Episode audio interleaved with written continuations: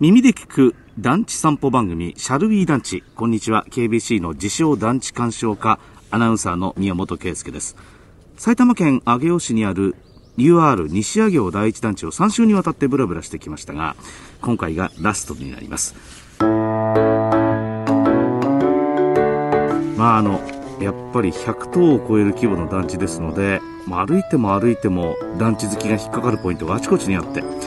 何度でも通いたいです。なんなら住みたい団地です。ねえー、今再び団地の中央部に帰ってきました。まあ、この辺りは管理棟ですとか、えー、郵便局とか、銀行など、まあ、団地住民の暮らしに必要な施設が集中しているところですね。あの、先ほど集会所の鳥羽が通ったところ、カラオケサークルでしょうかね。住民の方々の歌声が聞こえていました。こういう施設、ね、えー、の中での交流があるのがまた団地っぽいなという感じがします。本当はあのその音も収録したかったんですけど権利関係がうるさいのでちょっと無理です。えー、っとよいしょ。少しベンチに座ろうかな。ちょっと歩き疲れました。この西上尾第一団地ができたのは昭和43年です。今から50数年前です。で当時この辺りがどんなところだったかというとえー、国土地理院のデジタル地図で、えー、先ほど電車に乗ってここに来るまでの間、見てみたんですけど、年代別の航空写真があって、えー、国土地理院はかたくなに空中写真と呼んでるんですけど、その空中写真、空から俯瞰で撮られた写真で、1964年、昭和39年の、まあ、この第一団地ができる前の写真を見ると、この辺り雑木林なんですね。で、周りは田畑が広がっていて、もう本当に、えー、首都圏郊外の田園風景そのものです。で、団地ができてすぐの写真もあったんですが、これを見ても、えー、団地の周りというのは田畑が広がるのどかな一帯だったことがわかります。まあ、ここにいきなりですよ、3200個を超える団地がドーンとできるわけですから、まあ、何もなかった場所に急に1万人を超える人が暮らし始めたことになったわけですよね。そうすると、まあ、人々の社会生活で必要な全てのものを一から作んなきゃいけないと。えー、ですから今、私の周りにあるこの団地の中の店舗棟ですね、えー、入っている郵便局とか、銀行とか、病院とか、それからまあ保育所とかね、幼稚園、さらには、まあ場合によっては団地の中に学校があるところもありますが、ここはないですけどね、えー、交通インフラ、まあバス停がね、すぐそこにありますが、そして商店なんかが必要になるわけで、一から全部作んなきゃいけないわけです。で、団地の周りが、ある程度すでに都市化していればですね、そこに頼ればいいわけですけど、何にもなかったところに開発した団地というのは、そうした生活に必要な様々な施設の受け皿も団地の中に用意したわけですね。それが団地内の店舗等ということになります。団地内商店街と言ってもいいんですが、えー、この西上尾第一商店街の中にも店舗等があってお話ししているように郵便局とか銀行、それからクリニック、薬局もありますね。で、こういう周りに何もなかった郊外型の大型団地に作られた商店街というのは、その成立要因ゆえに、その後、紆余曲折をたどっていくことになります。周りに何もなかったから中に作った商店街。最初はもちろん賑わうわけです。ところが、急に1万人の街ができて、その周りにその1万人目当ての民間の商店が立ち始めるわけです。で、便利になっていくわけですね。で、その便利になった街にはさらに団地の周りに人が住み始める。で、それを狙って大型の商業施設ができると。でそうすると、周囲の店に客を奪われた団地内の商店というのは、まあ競争力を失って店を閉めていくことになるわけですよね。で、まあ団地内の店舗等に空きが目立ち始めてしまうと。あの、まさに街は生き物だというふうに思いますね。これも必然だったのかもしれないなと思いますが、ただこれも、あの、決して悪いことではなくて、周囲に大型の商業施設ができるということは、その団地で暮らす人にとっては、便利になるわけです。暮らしやすくなるわけで、その団地に入居するという新たな、まあ、入居者の、まあ、一つの、なんて言うんでしょうね、選ぶポイントにもなるわけなんで、これはこれで悪くないんですよね。で、一方その空き店舗をどうするかということに関しても、僕はこれは悲観的な話ではないというふうに思っています。あの、同じような問題を抱える全国の団地では、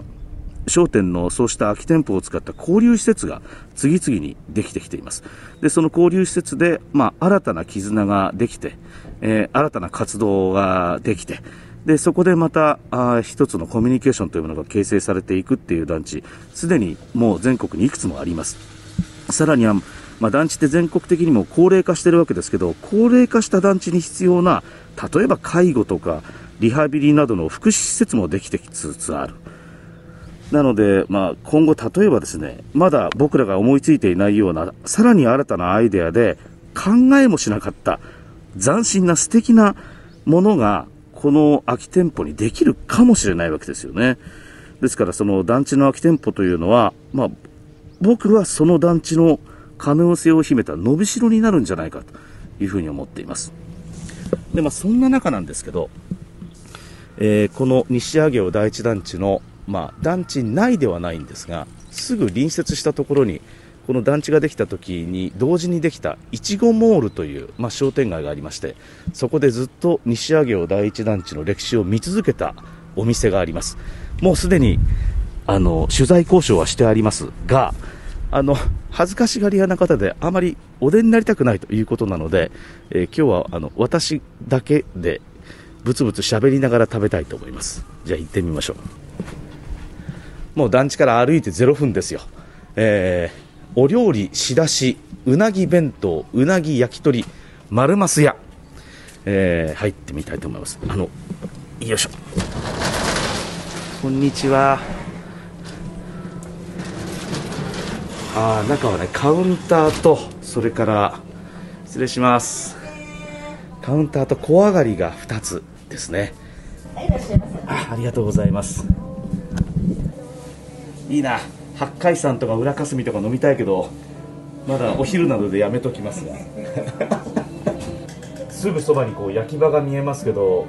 あれもだからずっと開店当時からあのままでしょうねきっとね、えー、ランチメニューがありましてうな重。せっかくだからもう解くっていきたいところですけど庶民なので一つ下げて上にしてもいいですか？よろしくお願いします。この丸ます屋というお店の名前ああちょうど失礼します。ありがとうございます。はい。丸ます屋というお店の名前を聞いてピンと来られた方もいらっしゃるかと思いますが、えー、東京の北区赤羽に丸ます屋総本店というお店があってこちら老舗なんですけどまあ、あの大変人気のお店で、まあ、全国的にも、えー、うなぎ好きの間では有名なそのお店にルーツがあってでそちらからえー、のれん分けということで今から五十数年前この西上尾第一団地ができた時にこちらにお店を出されてずっとそれからのれんを守り続けてらっしゃるお店ということだそうです。あのねカウンター越しに木の戸棚があってその戸棚の中にお重がずらっと並んでるんですよ、えー、お店で出すものそれから「で」って書いてあるものはおそらく出前の出前用のお重なんじゃないかなっていう気がします。つまりここ100頭ぐらいの重頭があるわけですけど出前でこちらのうなぎを頼まれる住民の方も大変多いってことなんだろうと思いますね。KBC ラジオがお届けするポッドキャスト第3弾。福岡吉本一のプロレスマニアザ・ローリング・モンキーの武蔵がお届けするコク深い10分一本勝負の音声バトル。プロレス人生相談ローリングクレードル。毎週水曜日夕方5時頃ゴング。聞いてくださる皆さん愛してます。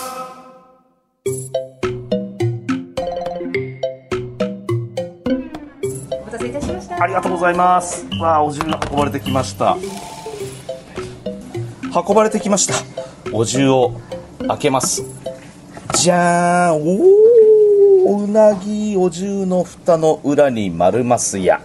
えー、きちんと書かれてます。あ綺麗なテリッテリのうなぎですね。あそうだ。これはあの食べる前に写真を撮んなきゃいけないっていう一人で取材しているがゆえの悲しさです。早く食べたいけど写真を撮ります。うまそう。箸で揚げたところも撮りたい。放送放送陣の悲しいさが。よし。ではいただきます。箸入れるともうふかふかなのが分かりますね。おいしい。おいしい。ありがとうございます。柔らかふかふかですね。あえー言っても声が返ってこないって。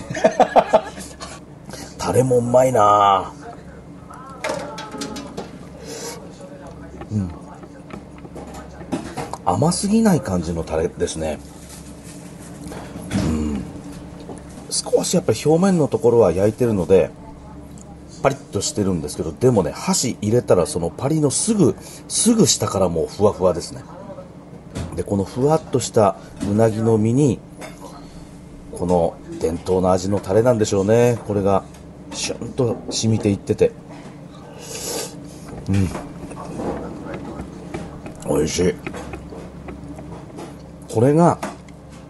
言ってみれば五十数年の西萩尾第一団地の住民の皆さんの地元の味なわけですよ。そうすると団地って特にこの西萩尾第一団地は賃貸の団地ですから引っ越していかれる方も多いわけですけど引っ越した先でもこの味が懐かしくなって今でも来られるそうです。団地にお住まいだった方が今でも懐かしくてこの丸増屋さんのうなぎを食べに来る。ということだそうですね。うなぎだけじゃないんですよ。あの先ほどは電話がかかってましたけど親子丼弁当2つ注文が入ってましたね。これがやっぱり団地のすぐそばにあるあの飲食店らしいというかランチは、え親子丼もありますしカツ丼もありますね。焼き鳥丼もあります。団地の皆さんの胃袋を支えてきたし夜は夜で団地の皆さんの集まりでね家族の集まりもあるでしょうしそれぞれの団地の皆さんの、まあ、笑顔を作ってきたそんな50年の歴史あるお店丸松屋のうなぎです。